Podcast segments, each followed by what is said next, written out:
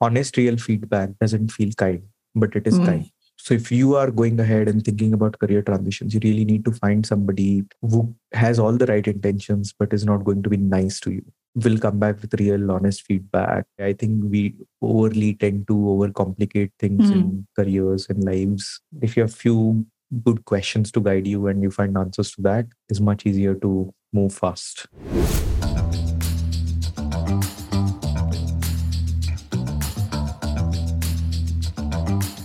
Hi, everyone, and welcome to the Career Uninterrupted podcast, a place where we sit with some of the best and brightest minds to explore the changing landscape of careers and what this means for the future of work. I'm your host, Lochan Narayanan, founder and CEO of Off Experiences, a pioneering platform that equips and enables mid career professionals to thrive through career transitions. Hello, everyone. Welcome to another episode of Career Uninterrupted. I'm your host, Lochan Narayanan, founder and CEO of Off Experiences. Our guest for today is Aditya Kulkarni. Aditya is a BITS Pilani and an IIM Bangalore alumnus, also the co founder of Stoa. He has built and sold two startups in the past and is now building Stoa, which is also considered as the MBA for the startup ecosystem, an alternate MBA program. So today with Aditya, we are going to explore the role of atypical paths to accelerate career pivots and career growth. Welcome, Aditya. Thank you so much for taking time out and being here. Thank you for having me, Lochan. It's a pleasure, and I look forward to this conversation. Fantastic. So, before we jump into some like questions around careers, etc., uh, why don't we hear a bit more about you, your journey? How has that come about? So, I, I, mean, it's been a while since I've worked for a corporate. So, I mean, I mm-hmm. think that is the distinguishing thing about because I've been an entrepreneur for 10 years now. You know, 2013 is when I graduated from IIM Bangalore. Mm. And in the last 10 years, I held job for exactly one year. And but before IIM of course, I worked for a couple of years, uh, primarily with ZS Associates, and I think that was my first sort of experience of what great managers can do for you. I, I think it was one of the best workplaces I could have asked for, you know, as my first job of sorts. Right. So that taught me a lot. And then I was pretty much decided that I wanted to do something in education. So in my second year of college, I started learning outcomes. It was a B2B edtech company back in mm-hmm. 2013. Mm-hmm. And we primarily worked with schools to build analytics solutions for them to look at okay. their own assessment data. Built that company for two years. Then we had a small exit. Then started another B2C company this time in early parenting. And the thesis there was to use, you know, videos and photos to track health and education milestones for kids from zero okay. to five years. And that sort of proved to be very tricky. I mean, primarily because we realized parents don't want that. and uh, but yeah, the company was acquired by Roundglass. Okay. And then at Roundglass, I had a pretty interesting one-year stint where I created India's first socio-emotional learning program, SEL program for okay. And had the pleasure of actually working with one of J. Krishnamurti's students. You know, wow. Uh, okay and he had a pretty interesting story. He was actually the potter's son in Rishi Valley. Uh-huh, uh-huh. And that is why he got to learn from uh, Jiddu. And then mm. he had worked for 10 years writing this literature around, you know, all the emotions kids go through from the time they're eight to like the time they're 17 and all that right. passage and how to deal with it. So we created a very interesting, you know, emotional well-being curriculum.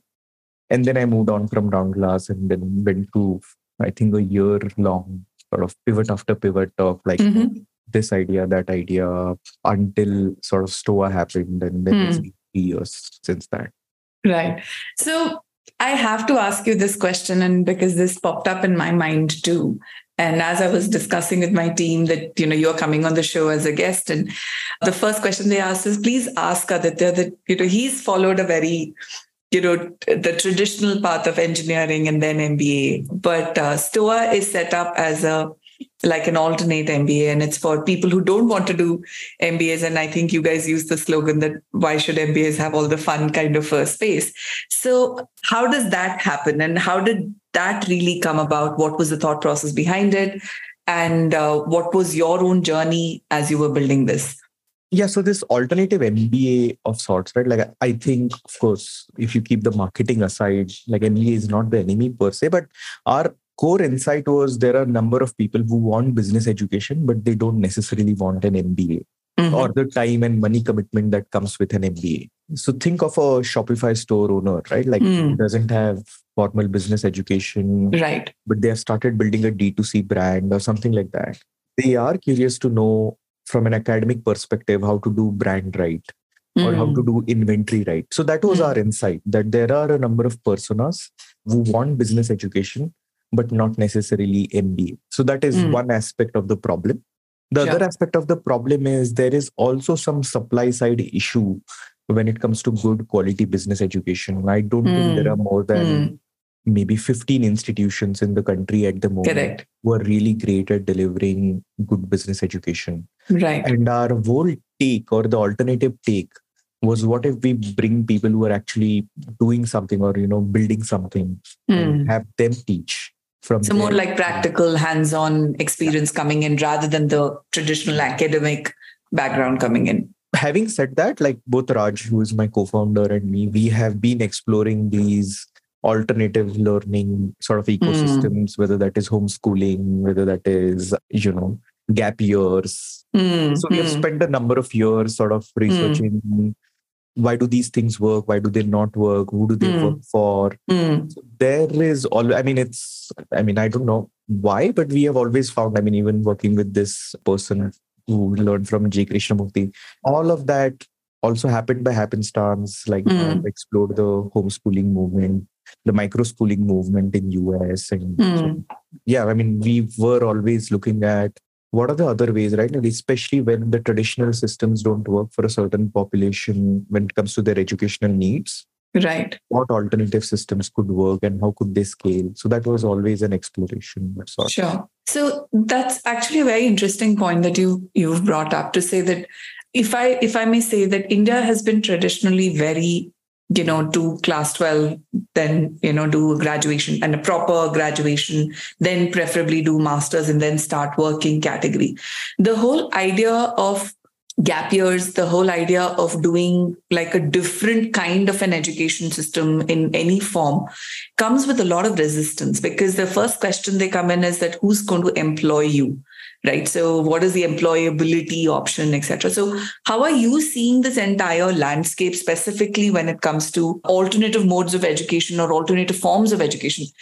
And i'm going to add that you know the business like an executive mba program always existed in some form. Yeah. so how would you place that? Would would that be considered atypical typical? And in that context how do you look at the entire ecosystem how is it responding both in terms of people's acceptance and employability options etc this answer requires a lot of you know sure covering the landscape i think executive mba let, let me start there it has always existed but it existed for a particular demographic which is okay. know, if you're closer to 30 or past 30 that is ah. where executive mba sort of worked whereas mm. with stoa primarily we cater to people who are like 24 years plus minus mm. like so the demographic is slightly different right now coming to who does alternative forms of education work for i don't think it works for if you come at it from a traditional mindset like mm. if, hmm. if you because a lot of systems that typically would exist let's say in traditional ecosystems won't exist in alternative forms of learning I mean, you are expected to put in a lot. You are expected to, right. to be motivated. You need to be self-aware. Right. Again, our approach was, hey, like I don't want this to work for everyone. Like I'm not correct. Then it becomes uh, mainstream. yeah, it becomes mainstream. I'm sure that there is a 10%, 20%, I don't know, whatever percent of population which could benefit from this and that is a large enough market to go after right that is our take right like Correct. we in fact like to be in a niche you know and we are also sort of continuously rediscovering what alternative means. When we started in pandemic, that alternate means placing an extraordinary focus on sense of belonging and community. Correct. Now it is becoming a lot more about how do we sort of deliver personalized feedback that allows people to sort of relook at it the way they approach. So hmm. we are also peeling the layers in terms of what you know what this alternative really means. So, just a random question. So, does STOA look at class participation marks? No. So see the format is slightly tricky to pull off, right? Like it is online, it is Zoom. The class size is typically 80 to 100. And we don't have TAs who are like taking sitting taking sit and, taking, and notes. taking notes. And that's why I was just asking. So do you have do you also take like class participation marks? In fact, very interestingly, when we started, we were very anti-assessment.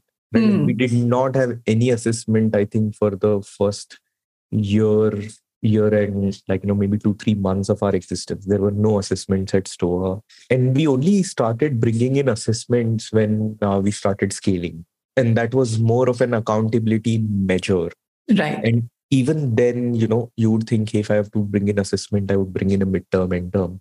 Right. Our first attempt at bringing accountability was we will build a new form of exam which is like a phd like defense. So mm the first iteration of assessment we had was hey you do this work for a month or so put in 50 mm. hours of effort then go and defend your work in front of two hiring mm. managers and then of course you know that is harder bit to pull off then now we have more formal assessments more assignments all of that got it understood so you specifically said that it works or rather most of your students are and I'm using the word students because from a learning lens, are typically 24 to, I would say, you know, maybe 23 to about 28, 29 kind of an age group, really. So are they coming in looking to pivot from what they have done already? Because they would have typically done a graduation of some sorts. So are they coming in with the lens that I want to pivot and do something completely different from what I did in my graduation? Or are they coming in just thinking that, okay, this is just going to be an additional piece while I'm already working. What kind of demographics are these and how are they, you know, what kind of trends are you observing in these groups? It, it has been very tricky to sort of define or like, you know, have a consistent answer. Okay. Primarily because I think MBA or alternative MBA in that for that matter is catch all for many different mm. diverse needs you know, uh, somebody might come to STOA because they're feeling stuck at work. Somebody mm. might hmm. come to STOA because they feel they don't have clarity, like, you know, where to take their career.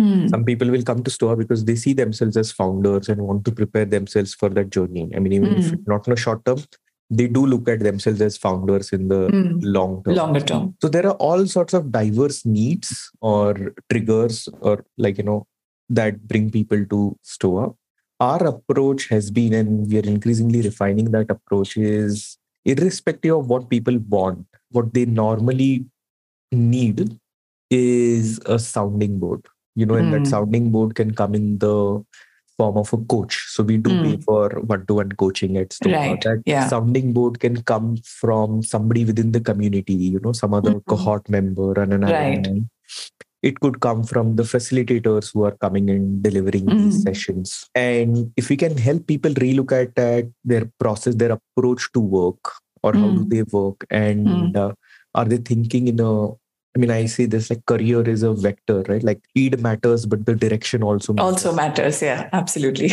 um, mm-hmm. I mean, it is much easier to work with folks who have some transferable skills, mm. and then sort of provide them guardrails, mm. direction, you know, all the support that they need to right. sort of accelerate, then a pure transition kind of like, you know, hey, I was doing something and let me just leave it all back and mm. just do something and, new. Okay.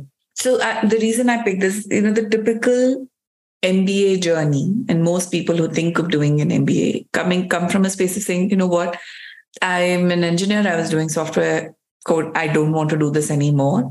What do I do? Let me go ahead and do an MBA. And that's where, you know, the journey kind of begins or ends in some sense. But even with you, you're saying it's not a complete cut of saying, I'm going to do something completely new, which I've never done before, or learn something completely different, which I have no idea about. But it has to kind of be something adjacent of what they're already doing uh, which helps them grow further. Is that what you're seeing most of you most of your students come in for and come in with?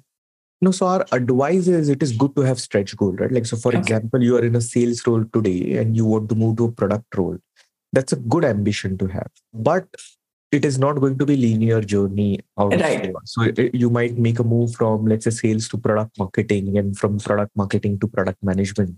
Mm. That is a more evolution. So let us focus on the first step. Like we will get Okay. the first step up Got it. towards the ultimate stretch goal. Mm. But normally we haven't seen like you know for example a software engineer becoming a marketer i mean that by the way, that has happened in Stoa but the way i also look at or we also look at careers and we i think we have written an article about this is we don't look at careers as ladders but Yeah. look at them at jungle gyms right Mm. so you might have to go sideways you might have to Yeah. go up sometimes you might have to come down because Mm. ultimately you want to reach where uh, you are. So I, I think that is the analogy, right? And then we have to contextualize this advice to each individual case. Mm. Um, we have seen all sorts of transition, like you know, even hard transitions happen, Mm. but I would say those are rare. So I don't think those transitions are also like it is a myth about MBA that like you know all sorts of hard transitions happen through MBA. Mm. Uh, of course, with freshers because the traditional MBA in India has a lot of freshers yeah. those people don't come in with any baggage Correct. and some of the you know consulting firms some of the ibanking some of the fmcgs actually prefer to take in freshers and groom them Mm. into you know their culture and so on and so forth so Mm. what i understand is mba is a black box to many people people don't understand What goes through it? the the nuances of like you know Mm. what mba can actually do for you Understood. So, you know, so this brings me to a point in saying that when you see tra- in some ways as an accelerator rather than just a pure hard transition space, more like the you know helping them figure out do they need to take a side step or a diagonal step up or a diagonal step down as a first step and not necessarily help them land at the top of the you know i call this a rock climbing wall so top of the you know hill or the mountain that you're doing. So on the other side you do also have career services and and you know we have seen a lot of startup you know well-known startup founders also associate with you. So how do the organizations look at these candidates? How do how does the industry look at it? Are startups more pliable and more amenable to them or are, are you seeing this also with corporates? I mean large corporates in some sense. How is it coming about? So we haven't really worked with large corporates. I mean okay. the challenge that we see, or, or rather, let me tell you where we have been very successful. We have been very Mhm. successful working with early stage up to Series A, Series B kind of startups okay because oftentimes it is much easier for us to reach out to the founder or actual Mm. hiring manager and just Mm. say, hey, like, I saw you're hiring for this role and this person has been through the program and they have, Mm. here is their proof of work and Hmm. you know they're happy to do an assignment before you Mm. judge them basis their resume or something like that and that works pretty well because we can reach the decision maker much faster okay typically when there are layers of decisions you know or when an organization is typically likely to receive a number of applications Hmm. then they would follow the typical like you know ats filtering and uh, Hmm. all of that thing. So we have Mm. been very successful where, and by the way, some of these candidates are great value for money. I mean, I don't want to put it that way, but they might be as competent as like, you know, tier one or tier two MBA graduate. yeah i'm sure Who will yeah be much more expensive to hire. I mean, you know, you might, for example, you might find somebody from IIM Indore or Kozhikode coming in for 25 lakhs. Hmm. And some of these candidates are as competent, but they'll probably come for 15 to 18 lakhs. So it's a great cost saving sort of thing. But it's, I mean, the education, all of that, you know, it's it's a long journey. I don't think three years is a long enough time to have made that uh, sort of progress. But I do believe in over next 10 years, we, I mean, as an organization, we will, I mean, we are now seriously looking at, you know, how do we educate on the supply side more. I mean, we have been very B2C brand. If you see Stoa's right personality, the co-founding team's personality, it has been very like, you know, consumer Hmm. Hmm. uh, kind Hmm. of thing. We are getting institutionalized. I mean, that is the that is the way to put it. right right no that's um i i think that's an interesting piece and and a lot of times when we talk to organizations specifically for people like you know people who've taken breaks and are coming back etc we also use a similar line saying that you know what you may this person's equally competent and because they've taken a certain break usually the compensation at which they are coming in is different from what you would otherwise get for somebody uh, in the market and so on and they're equally good. So why not look at that and look at that space. I know that's not the best pitch you know the, in some sense but like you rightly said they're also good value for money. And i think especially startups like to grab that such resources very quickly because you're always uh, bootstrapped cash cash strapped and so on. And and you definitely want the best talent there for sure. Just one nuance there right? And i think what happens as organizations grow in size mm. is the hiring decisions oftentimes are never about the upside but about protecting the downside correct yeah and i mean it is difficult to get people out of that mindset where yeah, yeah. i mean a talent acquisition manager is not necessarily and I, I know i might get some brickbats for this is not necessarily optimizing for the upside on the candidate yeah. it's oftentimes say like i don't want this person like you know three months down the line i don't want to be hiring for this role again so let's let me eliminate you know. All possible potential risks that i see. Let me just keep all of that out and let me go with the trend which is most acceptable which my hiring managers will not question me about. And and it's a classical you know CYA activity as we as we go about doing it. So are you seeing a change in the in this kind of mindset happening or is it still you know where we had left corporates about like few few years ago. Is it still there? Is there a shift that you're noticing or seeing in your experience?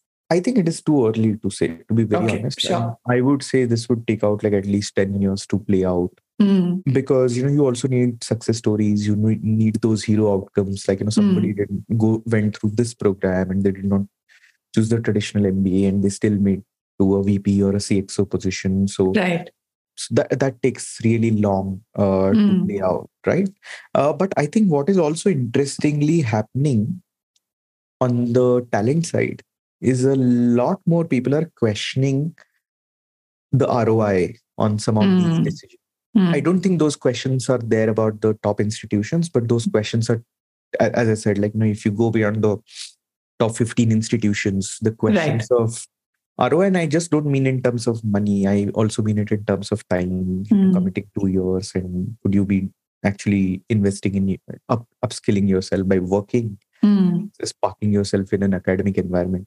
So I think those questions are being asked uh, by some people, and that's a that's a good thing. And but I still think it will stay niche. It is never going to go mainstream. Mm and it will never go mainstream primarily because how our primary secondary undergrad education education is yeah.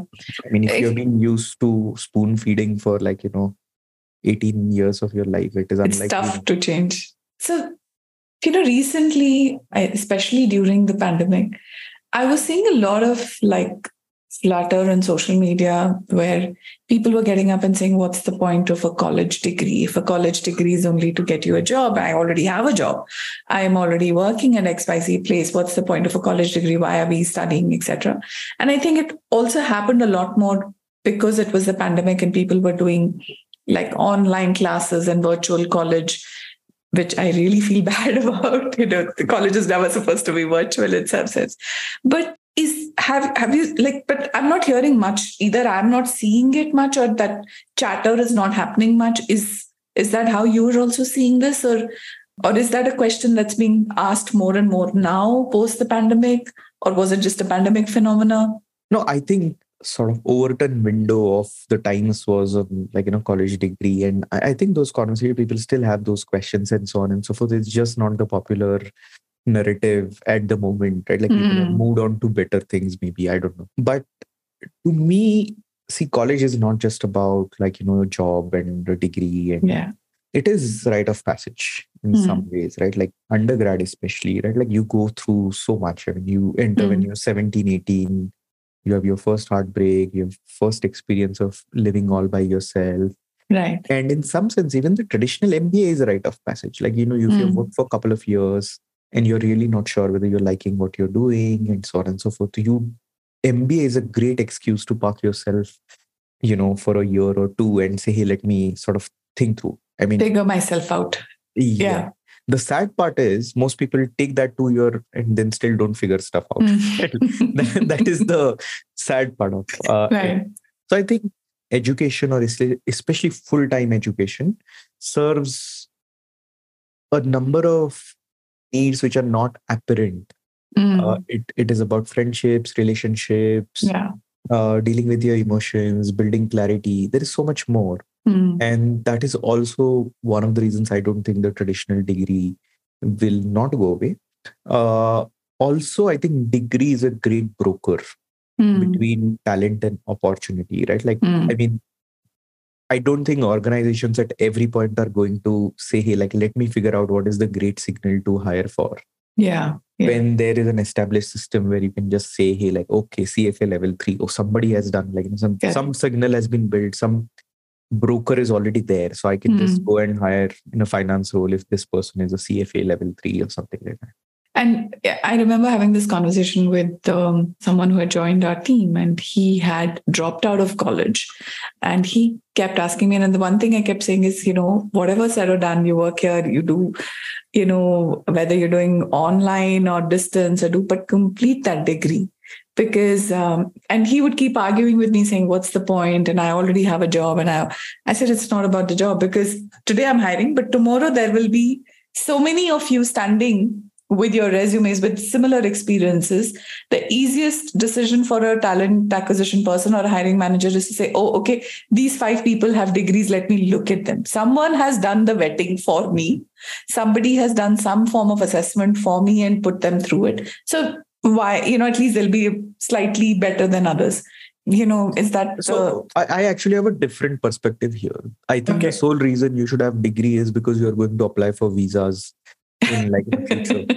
and you probably need an undergrad one if you want to go Okay. to US or something like that. Hmm. I think this resume part, right? And I don't think as an organization we're there. But what people need to understand is if you're going to compete, right, in the marketplace, then you need differentiation just like organizations do. right And it is for an individual to answer rather where their differentiation comes from. For some, that differentiation might come from going to top tier institutes because they're great at writing exams, cracking them, and all of that. Right? So, oh, I am from IIM or ISB Hmm. would be one way people differentiate themselves. But if you're not able to play that game, then you need to figure out how you can play this, like, you know, what makes you differentiated in the marketplace. Hmm. For example, one technique that I've seen very few people are successful at it, in India, especially, but a lot more in US, is writing on the internet. Like it is Yeah. such a great way of going about establishing that you are an expert, you understand this, you're thoughtful, and you can write about it. Right now. So that that is one way. So I think it is for every individual to answer how Mhm. they can play this game in such a way that the system actually works for them. right It could be writing on the internet. It could be actually going ahead and doing like a lot of primary and secondary research before you Mm. apply to a job and like summarizing Yeah. your uh, notes and sending it to the hiring manager. It could be your ability to get referrals within Mm. organizations. Hmm. So there are so many different ways in which you can build a differentiated approach to crack like better and better opportunities. Hmm.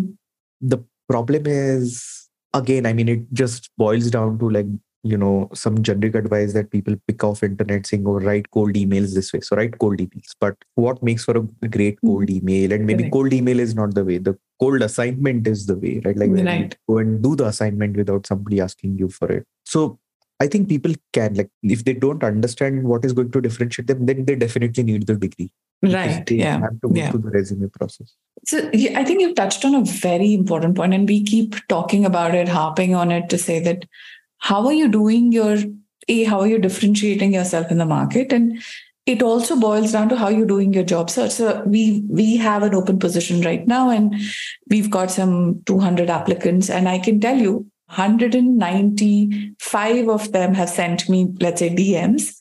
The DMs are exactly the same. It, you know, LinkedIn has this some standard template that they seem to all use.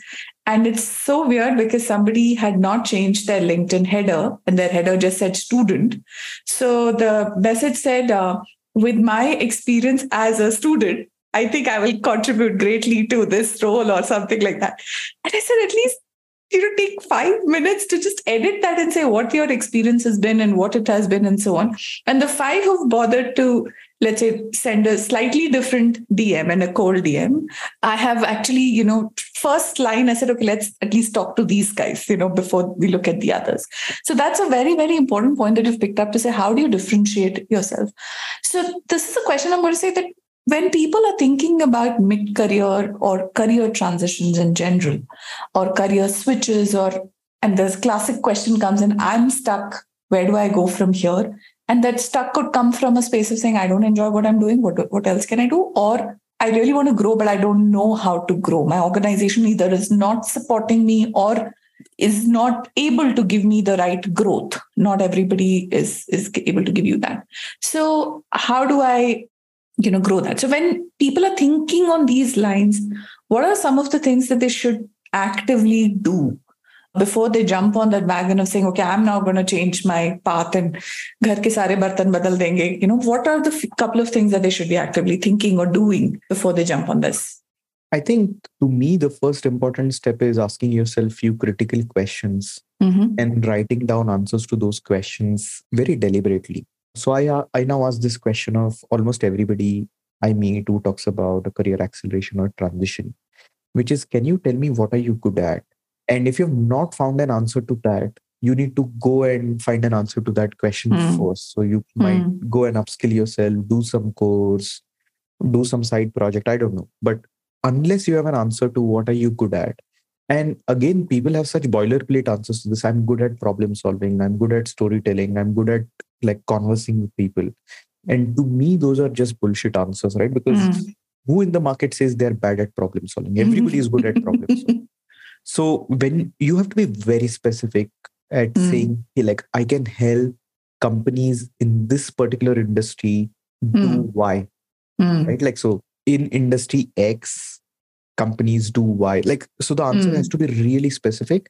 yeah And if you have not, if you don't have an answer, you actually have a bigger problem. I mean, there is no point in trying to go and like, you know, apply to jobs and whatnot unless you have found an answer to this. You need a good answer to this. What are you good at? The second question then that you need to answer is who actually in the market values this? yeah This approach is if I'm now looking at career acceleration or uh, whatever transition, acceleration, whatever you call it, I'm just going to go on LinkedIn, see what is open, easy apply, easy apply easy apply apply Yeah apply okay, what are the five? And like, you know, I've seen this. I, I was talking to this girl from IIM. She reached out on LinkedIn and she said, Aditya, I need help and this and that. So I said, Can you tell me five companies you're interested in who will value your skills? And then she said me, first she sent me the list of industries that like fintech, this, this, this. I said, No. Can you tell me companies yeah five organizations? Then she sent me a list of 15 organizations. I said, No, not 15, five. And it took me like, you know, at least two, three days of just that text back and forth before she said, Aditya, these are the five organizations. And then I said, if these are the five organizations and if they have open roles for the skill that, you know, you can use to uh, blah, blah, blah. Now let's just pick one organization and figure out how will you make a case for them to say, like, you know, you're better than all those candidates who are applying using their resumes and stuff like that. So what are you good at? Second question, who values this skill? And again, like very specific, five companies, three companies, and maybe those five companies won't hire you. But then you go to the next five and next five, right? So it is a yeah iterative sort of process. And I think it is also about interview prep. Like a lot of Mm. people, they're good at doing the job, but cracking interview and being good at a particular job are two entirely different different things yeah correct I think these fundamentals is where people mostly lack, right? Mm. Like they directly jump the gun on let me apply to this and let me Mm, interview mm, and then Mm. get frustrated when ATS filters them out and so on and Yeah. so forth. But if they just ask themselves these questions, what am I good at? And very specific answer, because then it establishes your niche, it establishes Mm. your differentiation that you're only going to apply to companies within this industry who have these kind of roles. And then very consciously choosing where to apply rather than, you know, a spray and pray approach, a very targeted, you know, approach. And what might happen in that process is the first hiring manager you write to may not hire you because you know they might find a better candidate, so on and so forth. But they'll probably remember you yeah. and refer you to someone else saying, Yeah. oh, like, you know, somebody had sent me this assignment. yeah. And I think that person might be a good candidate for me. So this is reminding me of a of a client, a coaching client of mine who she made a switch across countries because she wanted to kind of move into something which is a more global role, etc cetera, et cetera, kind of thing. And uh, this is the approach. She took six months to really think through a shortlist which which countries she wanted to get into, why, what kind of industries you know would she want to get into given her current experience given her strengths given her areas of work and interest. You know okay these are places that i don't have experience today but i want to pick that up as well. And within that she you know shortlisted same thing about five companies and and found out who are the right people reached out to them etc and it took her 6 to 8 months and it took a lot of hard work. So i wouldn't completely take that away at all. And a lot of people just think job search is an easy process in some sense especially when you are you know if you're transitioning if you're switching from if you're just becoming manager customer service to manager customer service maybe it's slightly easier. But if you're trying to switch from even from customer service to customer success i think it starts to make a little bit of a difference in how you how you approach this. That's a great thought. Thank you so much. And and, and i'm feeling very happy that you know my you know some of these ideas are resonating with me as well. And and we keep talking about these. So switching a little from this lens i know this person who reached out to you she found somebody and you took time out to answer her questions and so on. And i think that's one thing a lot of people do struggle with. They don't know who can help them in the process. In Stoa you do offer coaching as one of the offerings or one of the support systems. So what is the role of coaching or i'm, I'm going to kind of club them in some lens coaching and mentoring i know they're two different things but what is the role of coaching or mentoring in this entire journey and in this entire process how have you seen your students respond to coaching and take that up So for us, coaching is very simple about building clarity, right? Like that is how people we encourage people to use coaching within Stoa. And our mandate to the coaches is also that as long as this person has some clear idea about where they are headed, then it is much easier for our career services to take over and say, how do we make this person right uh, reach there? And when it comes to mentoring within stoa that that is specifically about a particular job role, right? Like now that you have clarity about this Hmm. might be the role you want to sort of go towards, then let us speak to somebody who is already in that role and understand from them what it will take and Hmm. what's day to day look like and how will you make a case for you know that Mm. job so on and so forth what is also surprising to me in that journey is it it is how hard like you know allow you to help them like how Mhm. hard oftentimes people make it Hmm. uh, because this career you spoke about this six month sort of process right Hmm. like unless you start with that mindset that this is going to take about 200 hours or like you know 250 Mm. hours of effort and i'm going to put in that effort if i want the best result out of this the problem is people apply to like two three roles they get rejected once or twice and they, the motivation goes From- down yeah i mean it's almost like film production right? Like 80% of a film's work is done in pre-production where you work Mm. on the script you work on like you know location recce you understand what camera angles are going to be and right. but when you go to the on the set i mean you are on i mean that is much more expensive. Correct. So i think the career transitions are that way but a lot of people don't understand like you know why coaching is important why mentoring is important why getting your resume right your linkedin right doing behavioral interviews doing guesstimate interviews. All of that is ultimately towards so that when you appear for those five interviews you're able to crack it very easily. By the way i also have a counter example. There's so many of my friends who are like you know my peers. Hmm. and they have spent like 10 years they're making like really bonkers you know crazy amount of money and they would have this conversation saying Aditya, i'm thinking through next steps and i'm not clear and this and that and i would advise them why don't you go and talk to a coach and i would make the introduction Hmm. and uh, they would go have the discovery call and say it is too expensive Hmm. come on if you're making like you know north of 100k a year Hmm. for four sessions somebody's asking you for 50k that's not expensive that's Yeah. cheap yeah I mean, if it gives you the direction, if it allows you to find a better opportunity, what is 50k in? Hmm. It's nothing. yeah But it's just that, like, I think people don't understand that what coaching can do for them. In general, I have seen that. that, that, that's another take right like even mature professionals how they don't understand what that 50k in like four five months can do for them and uh, i mean I, I hear that a lot because people because i work as a coach a lot of people who come and say hey you know you're working as a coach. Can you coach me? I'm like i can but uh, you know i i do have a fees and I, I do charge. No no why can't you do this over like i'll buy you a drink i'll buy i said no that's I said, do you want me as a coach or do you want me just as a friend, you know, generally giving you advice? Because I can play both roles, depends, and both have a certain, you know, time cost to it and have different outcomes. What do you want? Do you want a professional or do you want a friend who's just giving you advice? And that's a, and you brought out a very, you know, important point to say that despite the fact that there is a general growing you know dissonance or discontent with what people are doing in their work with their roles and so on people still don't look at coaching or even for that matter mentoring as a professional service space that you that they could you know leverage or use especially if you have the means to do it but is that something you're seeing as a change or is it still like you know it's still going to take some time to get there I think it is still a niche, right? Like within India, coaching. I mean, people's expectation is organization should pay for it. Mm. I mean, sure, but if org is not playing for it, like, are you going to forever wait?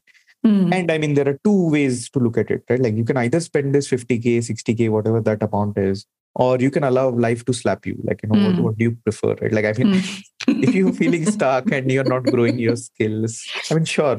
I mean, at some point you're going to get slapped yeah so uh, you might as well do the coaching and what i've realized is you know like nice words don't work like you really have to give it straight to people saying yeah.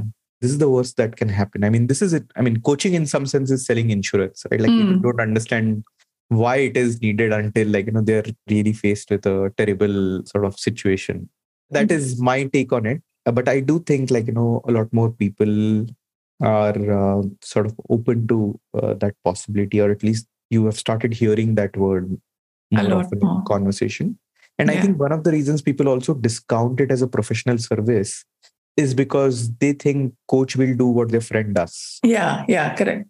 Which is not true, right? Like your friend is not professionally trained to listen to you. Correct. So in your work, and I know from a professional standpoint, and I and I also gathered even from a personal spaces. A lot of support that you're doing to people and we call them mid-career transitioners but i would also like to generally call it into an umbrella space of saying either atypical talent or people accelerating pivoting all of that. So apart from stoa what other things that you do that you know kind of normalizes the space or makes it more acceptable makes it more okay uh, for people to be rethinking their careers or you know making those switches to that help them move up or even like like we said even making those lateral moves or diagonally downward moves that can actually help them move up so what else are you doing in this space so I think even if somebody is not joining the program, we write this daily newsletter called uh, Stoa Daily. I think it has mm-hmm. fantastic mm-hmm. advice on how to look at careers and how to be in the right mean. Uh, and we have been writing it for a year now. So it's mm-hmm. About 400 articles. And i think it is an excellent resource and it's free daily.stoa.com people should read it. And i mean that that's we write a lot. I mean that, mm. that hmm. apart from uh, so we write on linkedin we write on uh, the newsletter. To be very honest there isn't much time left. After uh, all a, of this. Yeah, i have a three year old so that is ah, okay. and he's as old as stoa so it's like you know both of them have sort of grown together. So there isn't much time left really yeah, so so great. So early parent, new parent, in in some sense, young parent in that sense. I know the challenge that a young parent could be could be having. Just you know, my last question, rather, or second last question, rather. In general, when we start to think about generally the whole career landscape has shifted. You know, corporates what we started out like 20 years ago and said, okay, this is how you will be. You will be assistant sales manager, manager, you know, VP of sales, and this is how you will go and grow and retire. Maybe change two companies, three companies at max. It's completely shifted for different reasons, for not just individual reasons, but the industry is shifting, technology is changing, world is changing, all of those. So, what what do you think is really needed in this ecosystem you know to support more and more people as they are navigating through their careers and shifting and and remove maybe the the 100% dependence on the companies doing that because sometimes it may be in conflict with what the company wants and what the individual wants. So what else can be done or what else is needed in this ecosystem?